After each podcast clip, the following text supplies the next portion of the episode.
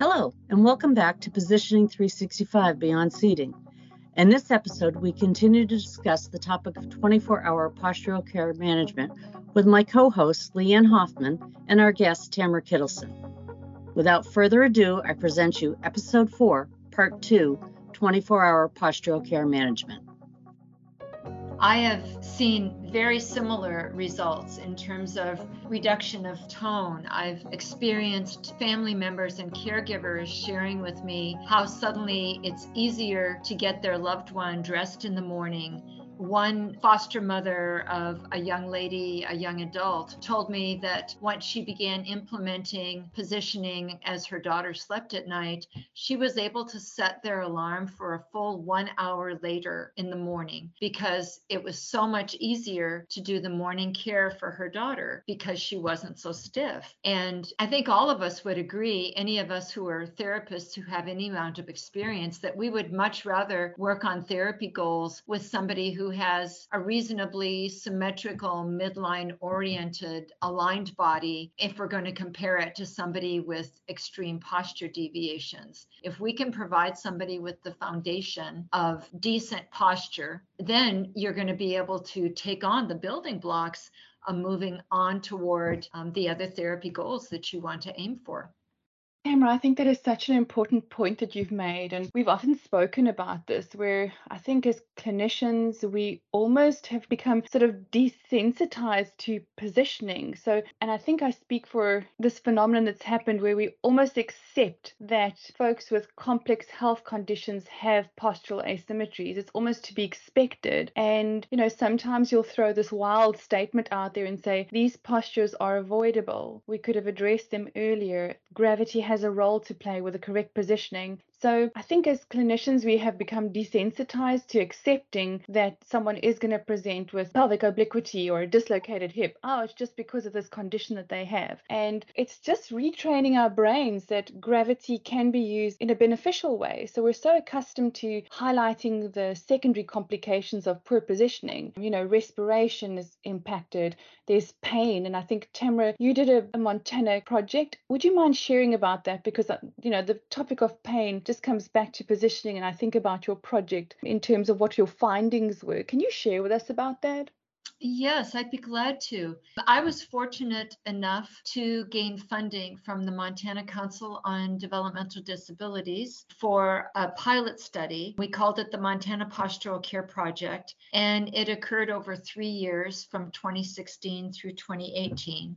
I'm actually in the process of trying to get a manuscript published to share these results in a way that will be searchable, but I'm happy to share what we found. We did not focus only on one diagnosis. We had a cohort over the three years of seventy-four people, all ages ranging from age one to age sixty-four. They were all people who had some kind of developmental disability, movement limiting condition. And the model was that for each of the project years, once we had found volunteers through a process that we developed to participate in the project, we began it with a training course. I, I got approval for C E Us through the University of Pittsburgh, so we were able to invite as many clinicians as possible who would come because, don't you know, they could get free C E Us. I wanted that to be a calling card. But we also trained not just clinicians, but we trained the families and caregivers. There were some nurses there, many, many people working in different contexts with the folks who needed positioning. We trained everybody in the same room together, which is a little bit unusual. unusual in this country, but it worked out really well because people learned a lot from interaction with each other, a kind of interaction they don't usually get. After the training to teach them about this thing called twenty-four seven P C M, we then went and did a home visit with each person where I conducted an evaluation looking at body symmetry. We had particular measurable outcomes, and they were related to body symmetry, pain, and sleep quality. And so we had our measures that we took at the beginning, and then depending on the year and where people lived geographically, it was usually usually six to nine months after the first visit when we had the follow-up visit. After we did the assessment, provided some basic pieces of positioning equipment and supplemented them with things in the home to be able to provide the people with a therapeutic lying posture when they were out of their wheelchairs, because it's really important to realize, I haven't mentioned it yet, but posture can be therapeutic or destructive. And most of these people, um, infants and adults, were lying in destructive postures that we wanted to try and change. What we found at the end of this pilot study over the three years, believe me, I was pretty scared going for the follow-up visits after the first year because I had gambled on getting good results. And while I believed that this was possible, it felt like a pretty big risk. And so I was sort of holding my breath a little bit. But to my amazement, we found that the majority of people experienced improvements in their body symmetry. If this were not a pilot study and we could talk about statistical significance, it would be that changes in chest symmetry and in pain reduction were actually statistically significant for the populations and the measures that we used. Not only that, but a majority of people also showed improvement in sleep quality. And I think that's also another really important thing to highlight. The reduction in pain and the improvement in sleep quality is really big, because oftentimes a criticism of trying to do therapeutic positioning for somebody while they're in bed at night is that people assume that it will ruin their sleep and they won't be able to sleep well. I think I can speak to both Leanne and me that we put a big focus on making people comfortable, because this will not work if people are not comfortable and they're not sleeping well. We're really trying to harness the power of gravity while a person is asleep and in deep sleep states where muscle tone naturally relaxes, so that we can help to, in a sense, remold the body into a healthier shape if it has already entered an unhealthy shape.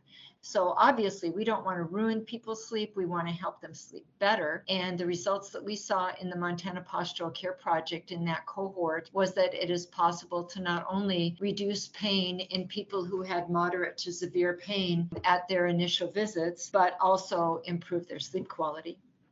Tamara, I think that is such an amazing share. I think, you know, the, the thing that everybody can relate to is you've had a bad night's sleep. How does that impact your day? How does that impact your interactions, your driving, your mental calculations, all the things? And something that, that we always speak to as well is we're addressing the sleep positioning. And by default, this impacts the quality of sleep that the individual is having.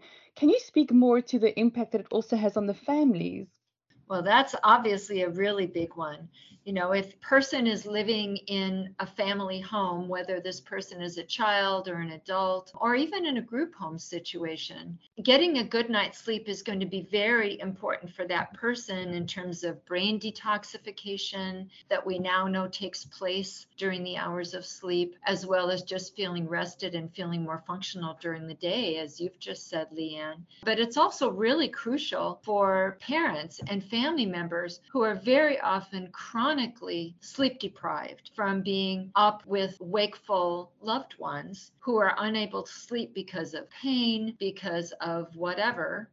So if you can improve the quality of sleep for a user of twenty-four seven P C M, you're going to be improving the quality of life for all of the people who surround that person. I've heard a lot of people have concerns, especially when you're doing supine sleep positioning, about facilitating pressure injuries. Can either of you speak to that?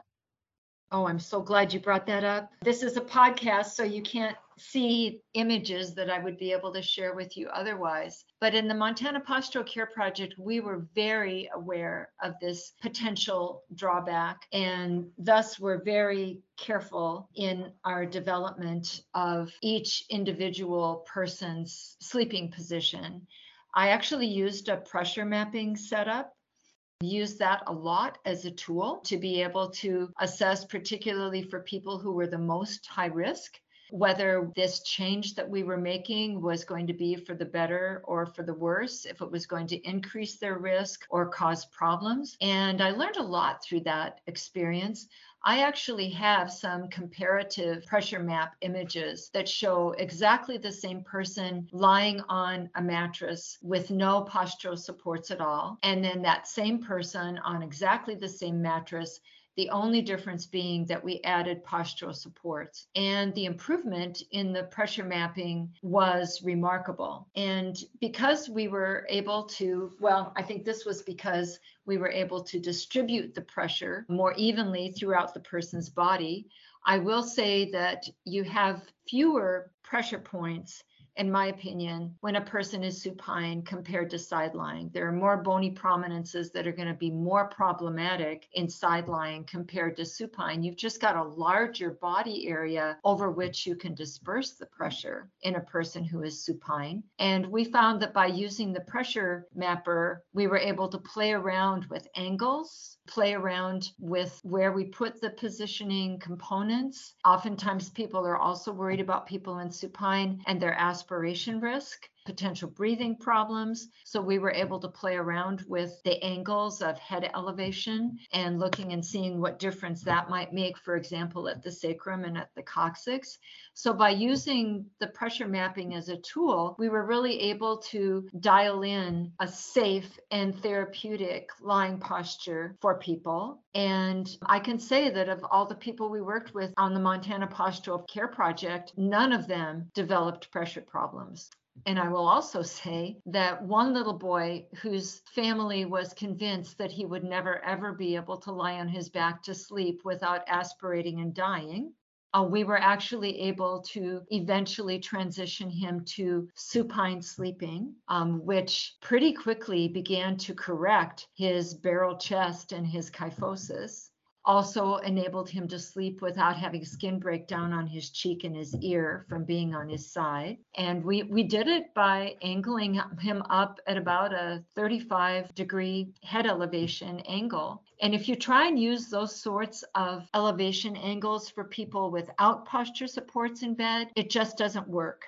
We had one client whose family had her sleeping at a forty-five degree angle in a hospital bed under doctor's orders because of worry about aspiration. And yet, because until they met us, they had never heard about positioning in bed, all that happened was that she just slid down the bed like she was sleeping on a hill, and she fell over sideways like the lean, Leaning Tower of Pisa. And her positioning was terrible, and she wasn't gaining the benefit of having the forty-five degree angle that her doctor wanted. And so I would add that for people with aspiration issues, breathing issues, being fed by pumps with feeding tubes at night, you can actually have people elevated safely by using pressure mapping as a tool and by providing them the, with the supports that they need to be in symmetry and midline orientation while they're elevated. Tamara, my goodness, you said the word aspiration and my mind went right back to a client in the south of Texas. And I had been asked to assist with the custom seating and why the client wasn't using the custom seating. It was reported to be uncomfortable, and I had, I had been able to resolve that. And of course, speaking with a physical therapist, I started to discuss what other postural orientations and what other support there is for this gentleman. And I said, would you mind documenting some information about sleep positioning and just what happens overnight? And she sent me a couple of images and said, this is kind of his positioning and lying, he's asleep. And they put a post-it note on his knee and just documented the time, which I thought was pretty old school, but I like it.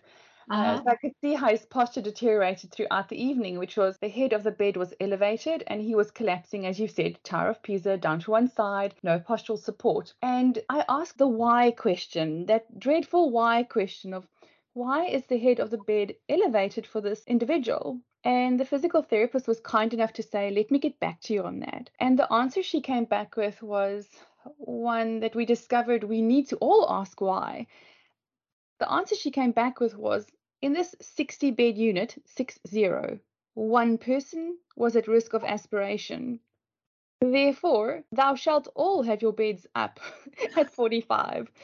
So this blanket policy of raising the head of the bed up to prevent potential future aspiration had led to further postural deterioration. So I understand why we do that and the precautions behind it. It just made me think, oh dear, what's happened to the other, you know, the one person's at risk of aspiration. My client was not, but had the head of the bed raised. What's happening with the other fifty-eight? So again, I think it challenges us to ask the question why. And I think it also asks us to be mindful of what are the goals of twenty-four hour posture care management. So we now interrupt this podcast with a word from our sponsor.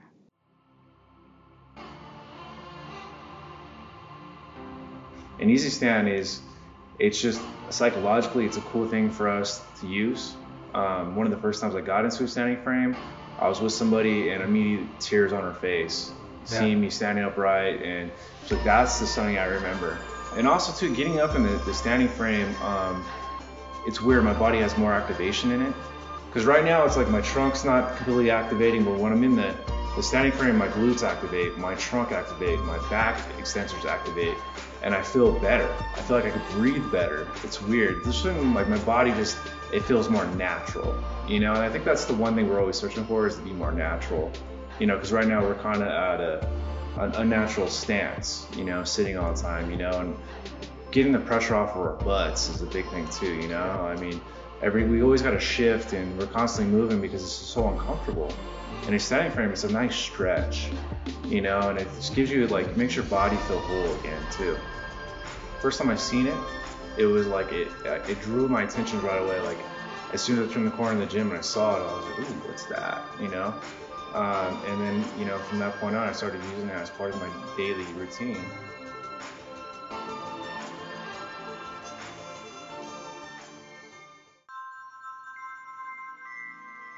Now back to the podcast. What would you say the goals are of twenty-four hour posture care management? Oh, they are many and varied.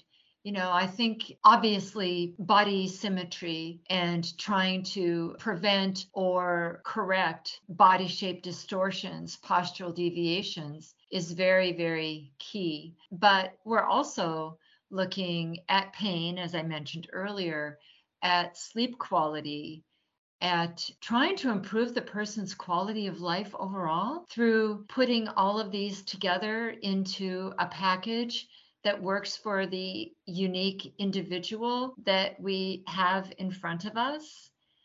I think it's really important to share that there's the whole range of people who are going to be able to benefit with this, from the little baby who graduates from the N I C U, where, interestingly enough, people pay attention to positioning in the N I C U. And then babies are sent home, and suddenly it's like this topic doesn't even really exist. So I think looking at the early ages and stages, whether you're talking about an infant or a person with a new injury, a person who's just had a stroke, whatever, I'm doing what you can to help preserve the natural body symmetry that a person has. So we've got that as a goal for some people who haven't yet become distorted. And then we've got the people who have become distorted, but we can see that there's room for improvement and that we could turn back the clock. And I do mean that literally, because I've had the chance to see it now over a number of years, that we can turn back the clock and restore people back to where they were or close to where they were and improve things for them. But I think we also need to keep in mind the people who have become very, very distorted over time through the action of their postures and gravity and time, and have dislocated joints,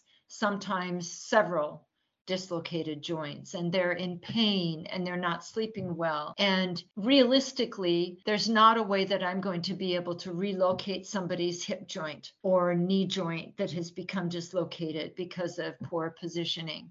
However, I think that we can look at the people for whom we may not feel a lot of hope that we're going to restore their body shape back to where it was, and we can still address the issues of pain and sleep. And what I've been told time and time again with people with whom I've worked, as well as people in Peru with severe distortions, is that once you add in therapeutic positioning to support their limbs and their body while they are lying, A, their pain reduces, and B, they begin to sleep better.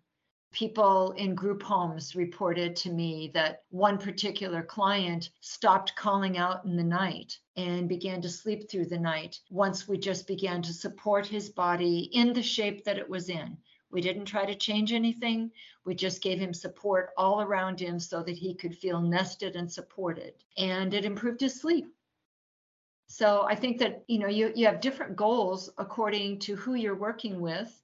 You might have a goal of improving somebody's transfers. I think about a young man I worked with through the Montana Postural Care Project who had C P, and his hip abduction and external rotation and stability at his hips was being compromised to the point where he was going to lose his ability to do stand pivot transfers.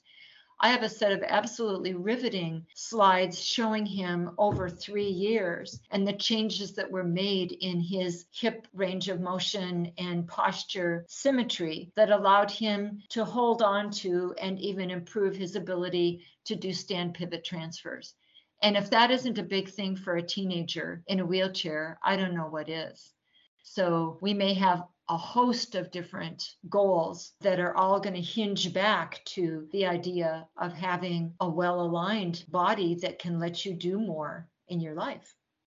Thank you, Tamara. My mind goes to discussing with occupational therapy students goal writing. So we've just spoken about goals, and often we use a COST goal format. And the T in COST stands for time. So what is our timeline that we attach to things? And I think it's worth adding context to the conversation that the postural changes, deviations, distortions, they've taken many, many years to actually occur and to result in what we see today in, in asymmetry. So I think it's it's helpful to just state this out loud and be super obvious about it, that the interventions that we do implement are not going to have this immediate magical unicorn impact and, in, and make, you know, immediate improvements in terms of symmetry and, you know, alleviating some of the secondary complications.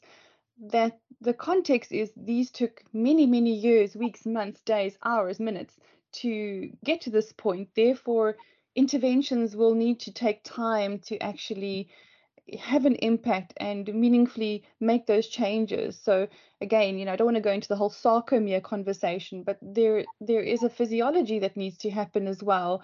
You know, now using gravity, using the correct positioning, educating families and caregivers as well. So I know that we have this saying about change doesn't happen overnight, but it happens at night, to advocate for a positioning in lying. Tamara, I wonder if you could share more about available resources for caregivers and for clinicians. Oh, I'd love to do that. And I'll say just right up front as I share this, these are all free resources. There's no paywall that's going to limit you from accessing these resources.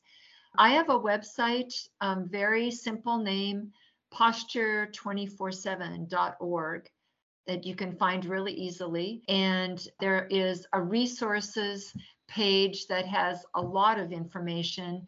And then resources slash learning materials has some really wonderful learning materials that an O T doctoral student did with me in twenty twenty-one. It was her capstone project for her doctorate. And there's a whole series of P D Fs and also instructional videos that take you through about the theory and assessment and how to use homemade materials to do this intervention. It's a really nice, lovely setup, and, and I give all of the credit to her for the work that she did.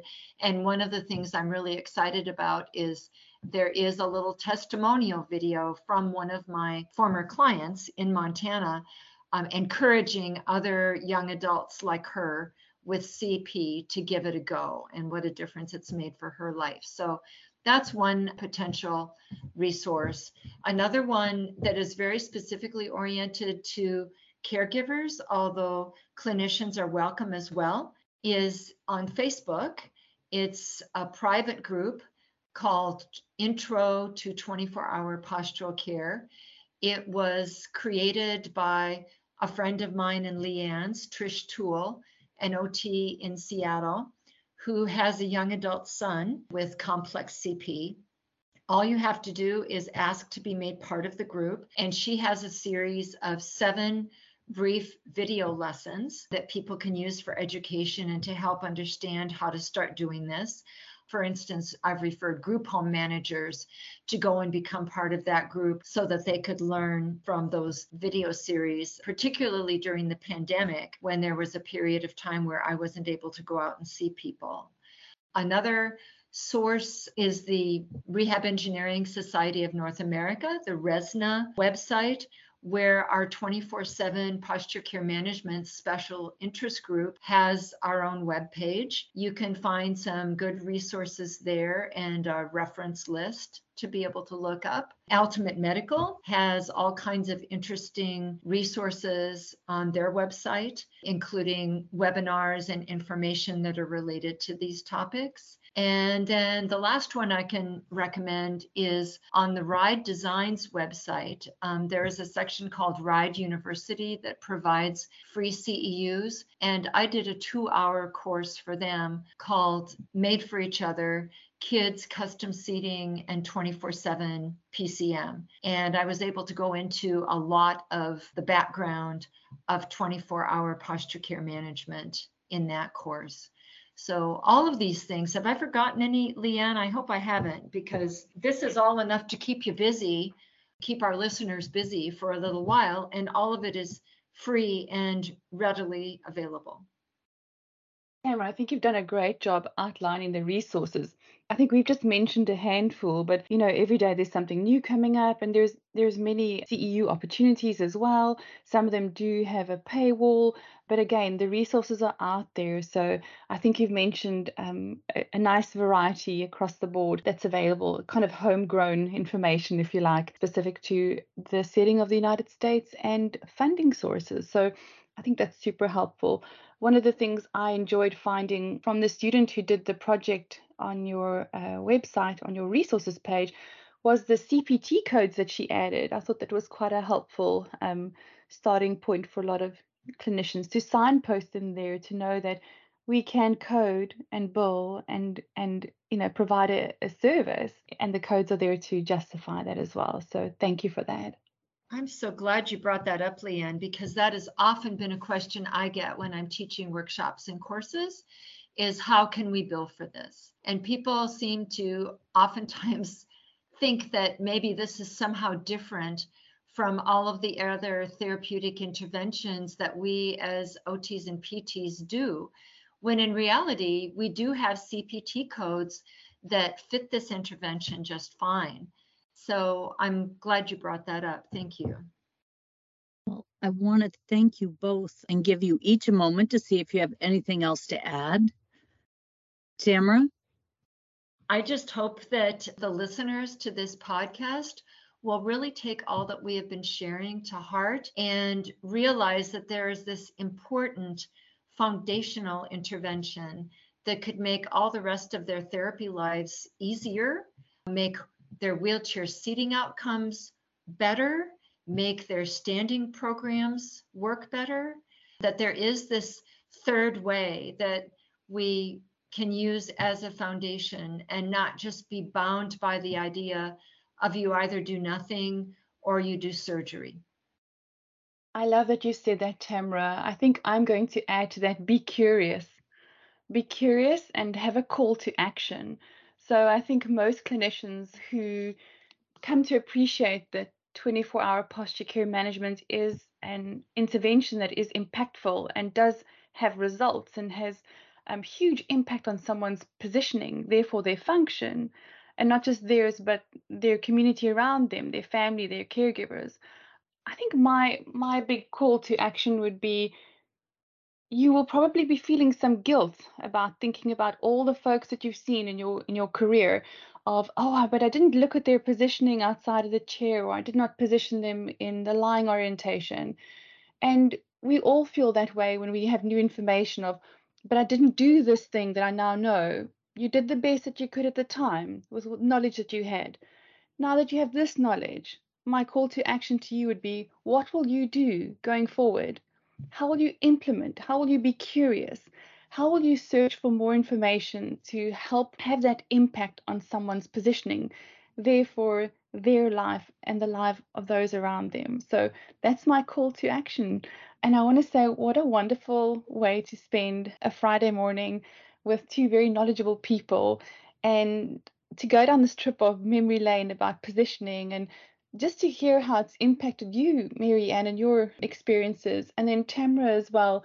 There are such synergies in what we've experienced, and I'm hoping that the listeners, as we've shared our stories and our positives and negatives about the situation of positioning and where we are and where it can be, I hope you've all felt that you've come on this journey with us and you've been nodding your head in agreement that there's so much more work to be done. So I think that's my call to action, is what will you do going forward?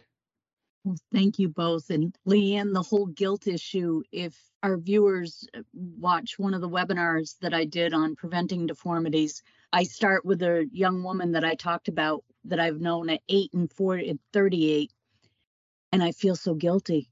If I had known na- then what I knew now, and even working in the institutions you had talked about, we just accept. The state school that I worked at, everybody had severe deformities. And I was a new grad and new into the system. I'd, you know, I'd done my volunteering and working with camps and things. And it's like, at that point in my life, my understanding was these people have cerebral palsy, they have tone, they have lack of ability to move.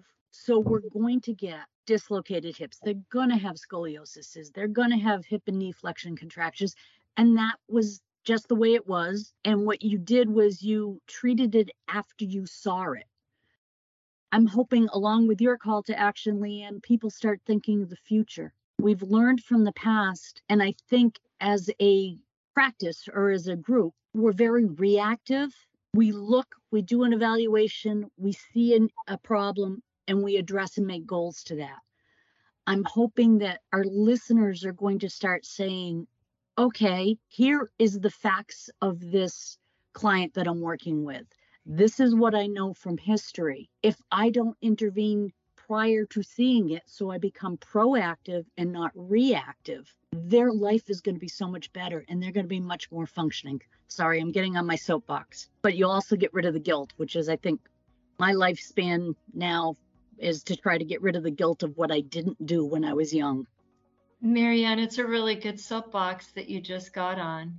I'll just say one last little thing is that I think that people need to believe that there is such a thing as a crystal ball, that you can look at people, at their postural tendencies, and even though they haven't become severely distorted yet, you can learn to read the signs and see the red flags. You can see through a crystal ball, and you can use what you see in the crystal ball to make a difference for people in the future. And also look at their environment. We've touched on it a few times throughout this. The way their world is set up will affect how their body reacts to it.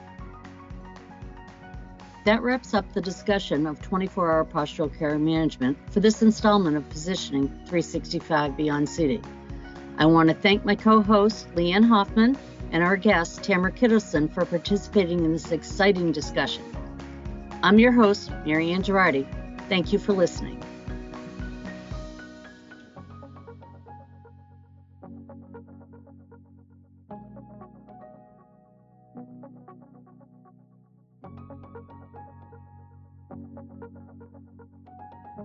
Today's podcast was brought to you by Ultimate Medical, the home of Easy Stand, Activate, and Medical Positioning.